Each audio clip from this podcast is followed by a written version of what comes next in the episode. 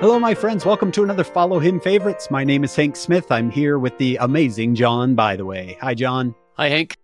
John, we're doing another Follow Him Favorites where we take one question from this week's Come Follow Me lesson. The question this week comes from Galatians. It comes right out of the manual. It says, How have Christ and his gospel made you free? So, how can that happen? I might think the gospel is just rules and commandments that mm-hmm. bind me up freedom is no commandments. How does the gospel, with all of its rules and commandments, make us free? That's such a great question because I, I love the way you said it because it sounds like we have all these rules and restrictions and boundaries. But one way, at least, I can think of is we are free from so many bad consequences. I like to yeah. say, and sometimes I get pushback, but I like to say the gospel is the easiest way to live. And people, wait a minute, it's mm-hmm. not easy. And I, I didn't say it was easy. I said it's the easiest. It's the easiest way available because life is just hard. Yeah. But it's easier because you avoid so many bad consequences. So maybe that's one way you are free from a lot of some really bad yeah. consequences. You're free from those because these uh, rules are guidelines to happiness, you know. Living, being persistent in the gospel can free you from addiction or help you avoid mm-hmm. Addiction entirely. And someone addicted to a substance or to a practice, that's not freedom. Addiction is the opposite of freedom. And the gospel does provide that. A great evangelical preacher once said, Real Christians do not carry their religion, their religion carries them. Mm. It is not weight, it is wings.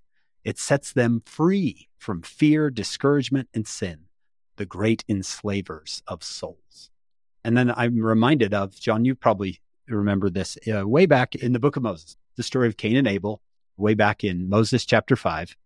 Remember, we did this last year during the Old Testament. Cain kills his brother Abel, and the oddest statement he makes, uh, the verse later, this is Moses 5, verse 33. Cain gloried in that which he had done, saying, I am free. I remember you and I talking about this, saying, No, you're not. No. you are the you are in more bondage than you've ever.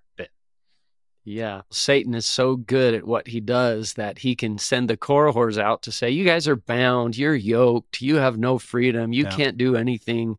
And it's exactly the opposite. And, you know, in the war chapters, when Moroni and Pahoran are sending letters back and forth, and Pahoran says, Conduct a war in that part of the land, I think he says, according to the Spirit of God, which is the Spirit of freedom. I was like, Whoa, look at that. The Spirit of God yeah. is the Spirit of freedom. And mm-hmm. knowledge helps us, the gospel helps us be free. I once read a letter from someone who was in prison for a bunch of serious uh, drug offenses and other things that came along with that. And they'll be in prison for quite a few years. But in prison, this man found the gospel hmm. and began to repent and really come to the Savior. And then he said this towards the end of his article. He said, Though I'm confined by fences, I feel free again, thanks to the gospel of Jesus Christ and his miraculous atonement.